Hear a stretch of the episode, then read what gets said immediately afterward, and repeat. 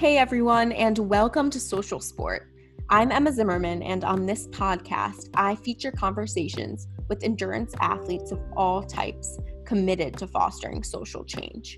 The athletes that I speak with on this show are climate change activists, mental health advocates, promoters of more inclusive outdoor spaces, and much more. Through social sport, I share the stories and thoughts of people who explore the connection between sport and activism in their lives. So let's dive right into it.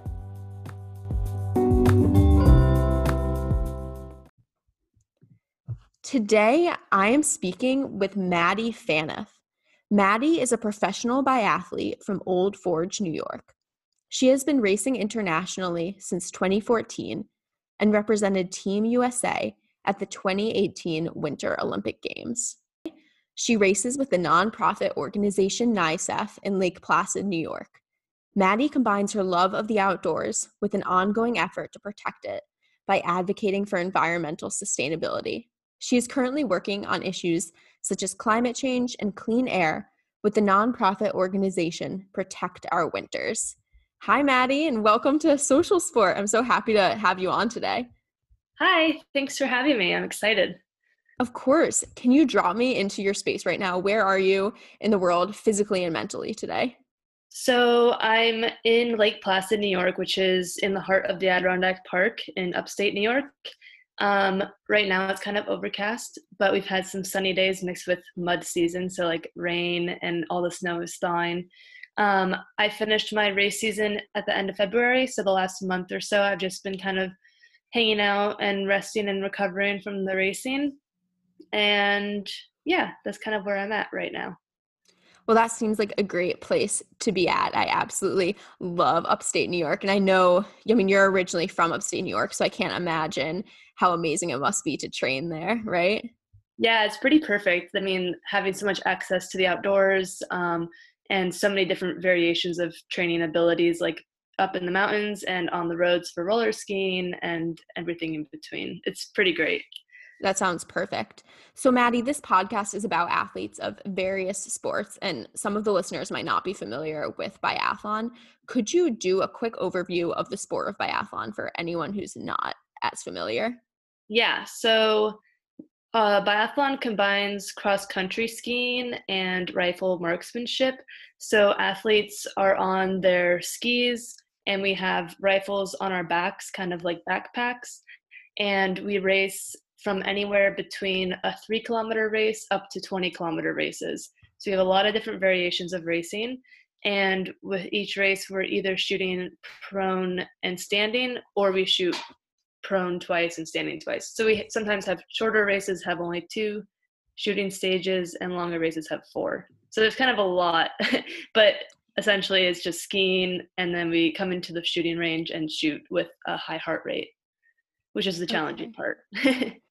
yeah, as a runner, my mind is absolutely blown by biathlon, let alone at the Olympic level. Um, I love watching videos of biathlon, and I actually came across when I was preparing for uh, to chat with you. I came across an interview with Olympic biathlete Susan Dunklee, where she said it's like trying to run up a flight of stairs as fast as you can and then thread a needle. And that oh, is, yeah. that's so analogy. interesting to me yeah. this transition from this very intense cardio activity to a very focused like, activity. So i have so many questions about the sport but first of all how did you get involved in biathlon to begin with? Yeah so i actually grew up my early childhood in south carolina and we were competitive swimmers so i already kind of had that endurance type background and my family and i moved up to old forge new york when i was eight and there wasn't a swim team anymore, and so my parents uh, had us learn how to how to cross country ski because our town of Old Forge is just like they're obsessed with skiing. Everyone skis basically, either cross country or downhill. So that was a perfect way to kind of um, get used to the winters in upstate New York. And so I skied and skied competitively from age eight um, all through high school and stuff. And when I was in high school was when the local biathlon club in my town didn't really have anyone involved. And so they invited the high school Nordic team to come to the range once a week and learn how to shoot. So that's when I got introduced when I was 15 years old. And since then, I thought that the sport was really challenging and really a cool opportunity. And so I kept going to training camps and kind of got more and more involved as the years went on. I love that you were drawn to it because it was challenging. I think that that shows such an athlete's mindset. yeah. How do you go about training for a sport with these two very different components? So, normally, so we, we train six days a week and we're typically training twice a day. Um, we kind of go, uh, I don't know. So, some weeks we have like low volume weeks and some weeks we have higher volume weeks, as with any sport.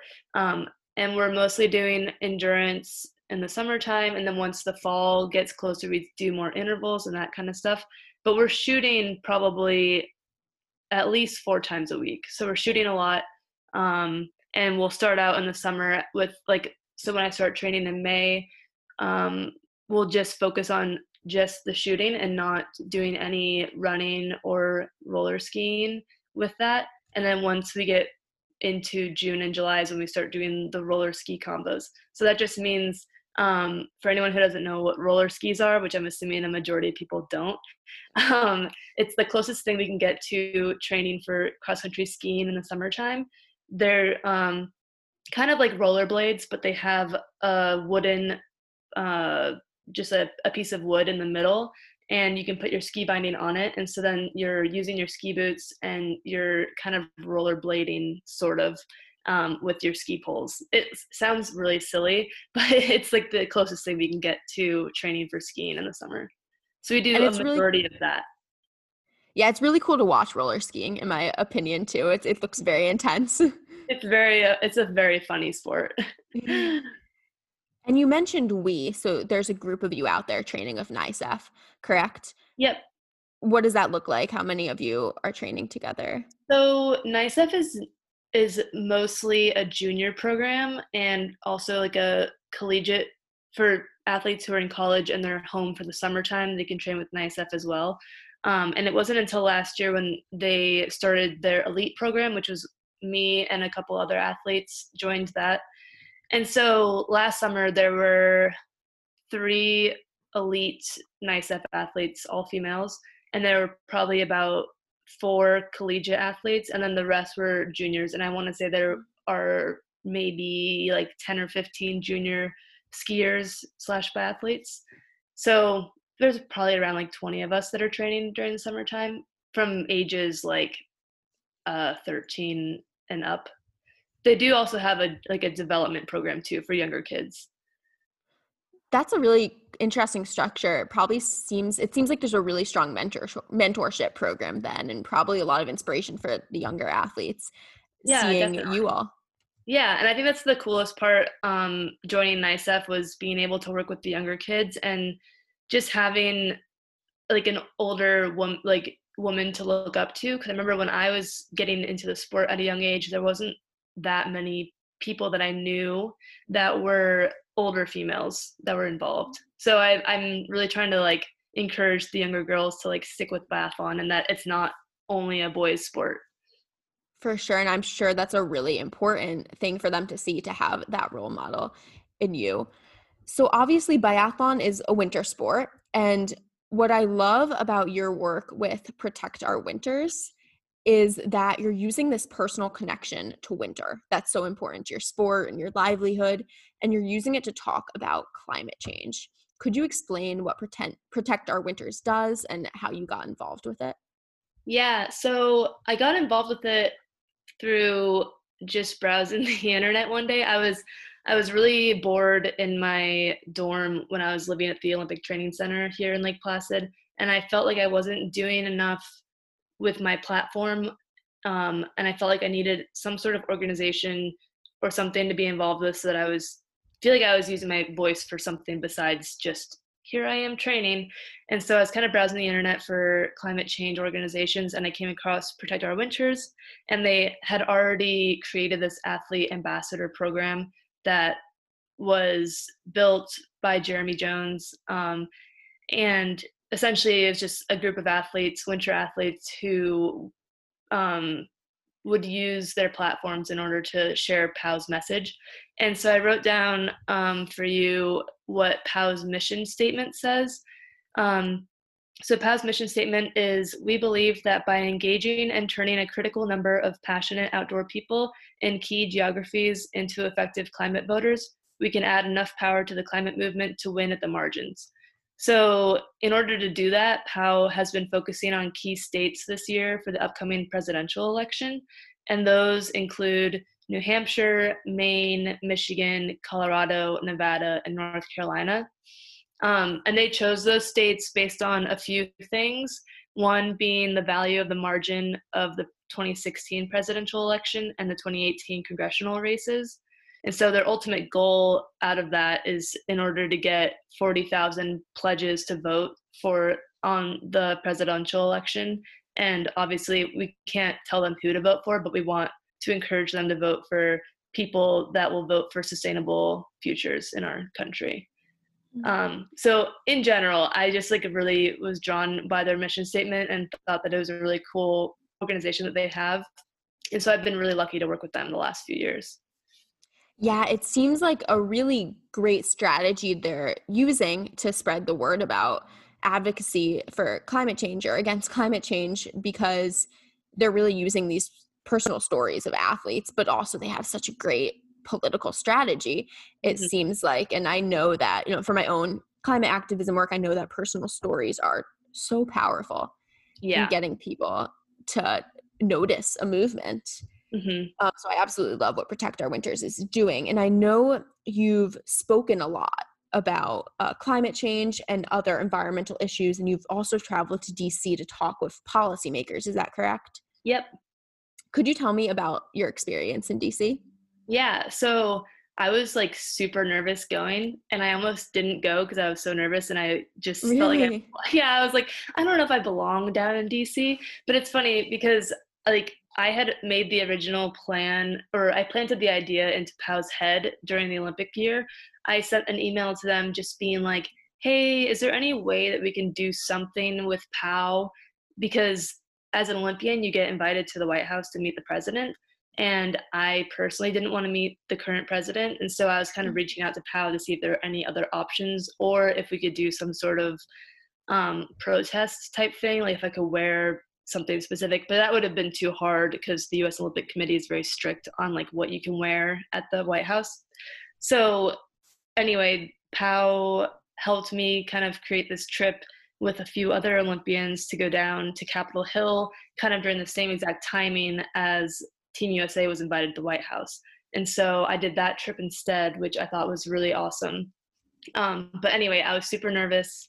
Um, but once you kind of are in the legislators' offices, you realize that they're just humans too, and there's nothing to be scared or nervous about, and they just want to listen to what you have to say. Um, so, like you just said, like they want to hear real stories from real people. They're not trying to hear all this the like scripts of numbers and science stats um, just being able to tell your personal story and your own connection with climate change is what draws them in and so that's kind of the advice i'd give to others who are interested in ca- traveling to capitol hill is just having your own story laid out and not trying to like spew too many facts. For sure. And i want to go back to what you said about how olympians go to meet with the president and i really admire how you stayed true to who you were and you really use that strong voice to say this is not what i believe in. I don't want to meet with this current president because i think that that goes back to the connection between sport and social change. I think athletes have such a strong platform and i really admire that you are able to use that to set, to say i don't believe in this. I'm going to do what i believe in. So that's really awesome. Um, and thank you for all of the work you've done in dc as well. Thank you. And i know that aside from your climate change and environmental work, you're also a vocal advocate for mental health. And that's something that you've written and spoken publicly about, especially your experience of PTSD. And I can link your writing on that in the show notes. Cool. What inspired you to share your story? Um, so I'm not really sure like what sparked my inspiration to share it. I just knew that I had been working on that blog post on and off for like a good year or so. Um, and so I kept going back and forth whether I should even post it or not for a while.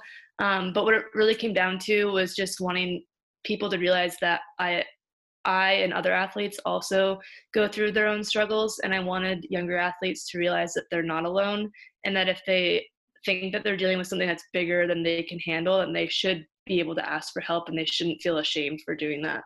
So that was kind of the ultimate um, reason, I guess. Have you gotten any feedback or anyone who's reached out to you and been affected by that article?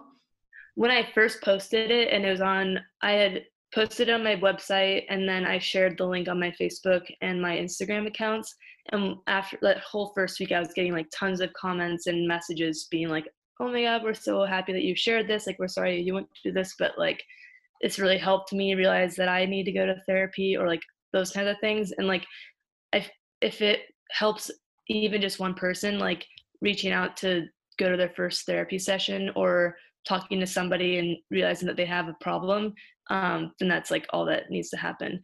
So i definitely did get a lot of um, feedback after that first week or so posting it.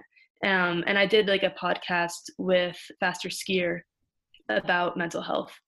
Mm. Yeah. And as much as you're comfortable with, could you give us a little background on what you wrote about in that yeah. piece? Yeah. So basically, I wrote out about my years leading up to the Olympics. I felt like I was just in like a tunnel vision of like trying to qualify for the Olympic team, and I wasn't really happy training anymore. And I remember even coming up to my coach in like 2016 being like, hey, like, I think I want to quit. Like, I don't really know if I like doing this anymore. But he was like, oh, well, I'm pretty sure you'll qualify for the Olympics. So if you can just like stick through it till then, which like isn't really a great comment to get feedback when you're mm-hmm. saying that you're not happy doing it anymore. So the whole underlying tone was that I wasn't really that into training anymore. And I was kind of just going through the motions. And then somehow I still qualified for the Olympics. I like barely qualified. Um, I made the alternate spot and so going to the Olympics, I knew that being the alternate, I wasn't necessarily granted a starting position. And so I was happy just going and experiencing the whole process. Um, but the coaches had mentioned that if I was training well, then I would possibly have the opportunity to race. Because with biathlon, there's so many different startings, like there's so many different races. So there's opportunities for everyone. Um, and so I did a really good time trial one day in training and so my coaches came up to me afterwards and said that they would give me the start spot for one of the races the individual. Um, so i was really excited. I finally like announced it on facebook because everyone had been asking me like when am i going to race? And so i finally told my family and all my friends and all of that and i was really excited. And then the morning of the race i woke up and in pyeongchang we were racing in the evening at like 8 p.m so we had the whole day to kind of like hang out and get ready for the race. So I woke up in the morning and I had like a really tiny scratchy throat. And if I was like not racing, I wouldn't even have noticed it. But I was just being really in tune with my body and was like, okay, scratchy throat, I'll like drink tea and whatever. Um, and I didn't really think anything of it. But then our race ended up getting delayed till the next day because there was really strong winds. And so I just mentioned to my doctor, the team doctor, that I had a scratchy throat because our policy is that as soon as you feel any sickness at all, you need to tell the team so that you're isolated. And then they basically were like, oh, well, we have the resources, so let's just test you for strep throat just to get it out of the options. And so we went down and uh, I got tested, and I tested positive for strep throat. And so then I was on antibiotics, and then my coaches were like, oh, sorry, but we're not going to put you in the race anymore because you're sick but I was like begging them, like, can we please just wait till the last minute to make that decision?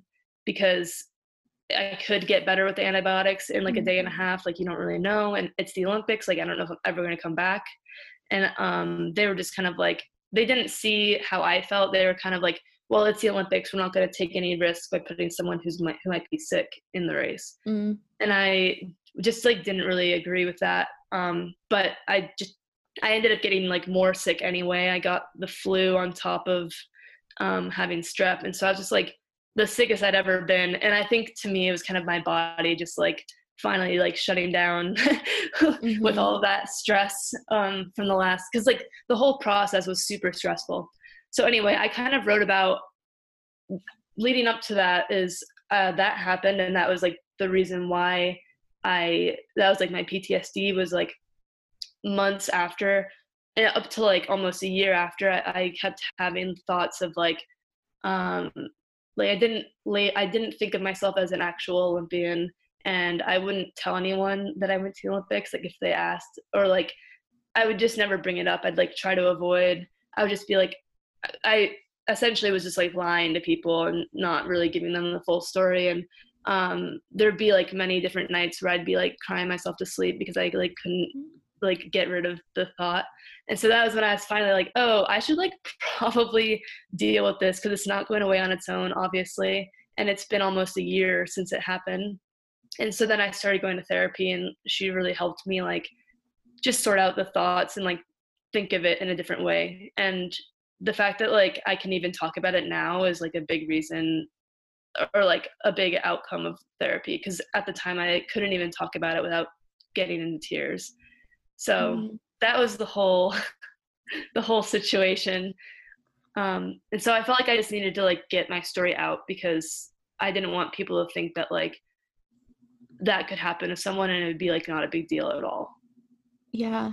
Thank you so much for sharing that. And I think that that is going to be so helpful to many people because mental illness and different mental health struggles, I think, are so prominent in athletic communities and probably even more so at your, the higher level, um, although it's prominent across the board because your your livelihood, your life is so tied to this athletic identity, and it can be so hard when anything else comes out. I'm sure that that exacerbates the mental struggles that everyone feels yeah. um, in the athletic community. And I think that as more people share their stories, like you did, the less of a stigma there is, and the more people who will get inspired to get help. So I really Definitely. applaud you for doing that.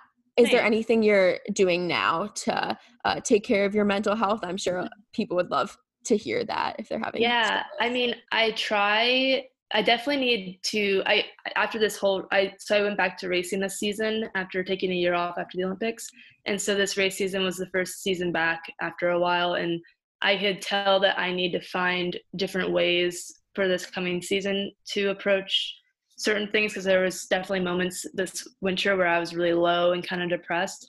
Um, mm-hmm. but in general, I try to journal my thoughts down because I'm I'm not very good at like processing my feelings, and so jur- like writing it out really helps. as many of us aren't. yeah, so I found journaling is really helpful. Um, I try to meditate when things get really crazy um, and practicing yoga. But I definitely like recently haven't been that great at keeping up with that kind of stuff this past month. So I've been trying to like get back into it because I've realized that like I know that I'll be happier and more balanced when I do it. It's just hard sometimes to like push yourself to do that when you're feeling low. Mm-hmm. So those are a few of the things that I do for sure. Selfishly, I want to know what you use to meditate, whether you use a meditation app, because I personally have tried to get into meditation for a long time and have not been successful because I have such a loud brain. So I would love to hear what you oh, do. Yeah. I use the app Headspace. Okay. Yeah. And I found it I, I just like his voice and like the way that he does it just helps me but it might not be for everyone. I don't know if you've tried that app. I think it's a pretty popular one. Um, it is um, a pretty popular one and i've meant to try it for a long time and yeah. hearing more about how how popular it is will hopefully push me and maybe yeah. other people listening to try and there's a lot of they have a lot of free meditation on there but you can also pay for certain types of meditation too. Okay awesome. Yeah definitely worth checking out so we have talked about many pieces of Maddie Phaneuf, and I would love to know about your goals for the future, both in sport and activism and anything else. Yeah. Um, so right now, I just want to continue enjoying sport for as long as possible.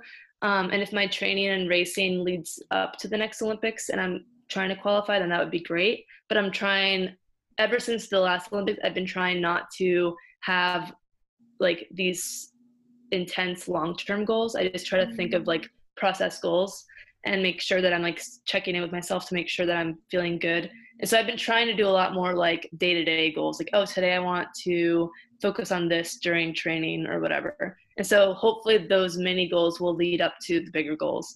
Um, but hopefully we'll see. Maybe I'll be at the next Olympics, um, just two years away. Um, and then with activism, I just hope to be able to continue working with POW in any format. Um, I'd love to travel to DC again because that is always really fun and you feel a sense of accomplishment, I guess. Because with social media, it's like, oh, you never know who's looking at it and who might do whatever call to action you're trying to do. But when you're talking to the legislators, you feel kind of more, a little bit more powerful, I guess. Um, also, POW's goal is outlined as wanting to achieve carbon neutrality by 2050. And so I'm on the same page with them on that. Um, and in order to see that, we need to see a cultural shift in our country. So we must embrace renewable energy, electric transportation, carbon pricing policies, and prevent fossil fuel extraction on our public lands. So that's kind of the same goal that I have with the activism is just continue working with POW and hopefully we can reach those goals.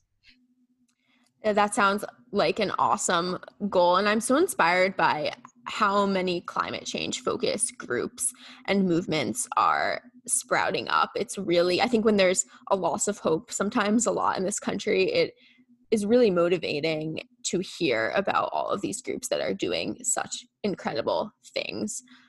Do you have any advice for someone who might want to get involved with POW? If there's anyone listening who is more is interested yeah. in checking out POW? Yeah. Um, so first of all, their website is protectourwinters.org, and their social media handles are Protect Our Winters on Facebook and Instagram. Um, they are trying to get more and more volunteers involved with, with POW um, because in the past we would have there. There's always so many events across the country that are trying to get POW to either be at the event with like a booth and that kind of stuff, and there aren't enough athletes because usually they, they would have their POW ambassador athletes like going to these events, which they still do, but they're trying to get a more volunteer base throughout the country. And so if you're interested in volunteering with POW, you can email them at info at protectourwinters.org and just mention that you have heard that there's they're needing more volunteers and just kind of mention like where you live and how you can get more involved. Um, but yeah, if you're willing to do, if you have the means to donate to POW or any other climate change organizations that you believe in, um, definitely do that. Um, and then another way you can get just have your voice heard more is by calling your representatives and asking to, them to vote on climate and sustainability. Awesome. Yeah, those are great resources for people. And I echo that call your representatives. I think, especially right now, a lot of people have a lot of downtime. People are working yeah. from, from home. So call those representatives, get out there, work scary. for climate All policy. you say is like, hi, I'm from here. I want you to vote for for climate like climate activism. it's pretty easy. Yeah, I love that you say that because I think a lot of people are very intimidated by calling their representatives and it's pretty easy. That's basically what what you you say, right? Basically name where you're from and what you want. Exactly. Awesome. So I'm so excited to see everything that you do in the future. You have a long career ahead of you in biathlon, and I can't wait to see all that you do in your advocacy work as well. And I'm just going to end with a question that I ask everyone on the platform, and that is why is sport such a powerful platform for social change? So I kind of wrote out a semi longish answer, but um, go for basically, it. Basically, okay. So I think that athletes tend to have such a huge fan base, especially if you're super well known. So, like some of the well known POW ambassadors include Michelle Parker, Tommy Caldwell, and Clare Gallagher. And just out of those three athletes who come from very different sports big mountain skiing, rock climbing, and trail running you're reaching a fan base of 873,000 people on Instagram alone. So that's only a small fraction of POW's athlete ambassadors. They have 103 more with similar fan bases. That's a huge number of people that are looking up to these athletes. And so I think if they're seeing these athletes and thinking, oh, Michelle Parker and this athlete and this athlete and this athlete that I follow all think that we should we need to vote for a sustainable future or that drilling for oil on public lands is bad then maybe I should start thinking about that more often. Um, so basically, I just think that athletes have a huge influence on other people. And so, what POW has created is pretty genius, just tapping into the outdoor community like that. Um, even when we're visiting legislators at the Capitol, we're almost treated like VIPs when we walk in. People want to clear their schedules in order to hold an Olympic medal. And so while they're doing that, we just nudge them and be like, hey, you should really vote for a greener future. And so I think sports is just like something that everyone in the country kind of looks up to. They're either participating in sports recreationally or competitively, or they're watching sports. And so I think it's just a really big fan base, and it's I think POW what POW has done is a really great idea. Does that Absolutely. answer your question? I guess. Yes, it does. That was a that was a great answer, and it's so true. I mean, we all love sports. There are so many people who are drawn to sports at in many different capacities and i think it's awesome that you're able to use your platform to push for what you believe in and to get other people to follow along so yeah. thank you so much for sharing that and thank you so much for coming on the podcast today i've loved speaking with you and learning more about what you do of course it's been really fun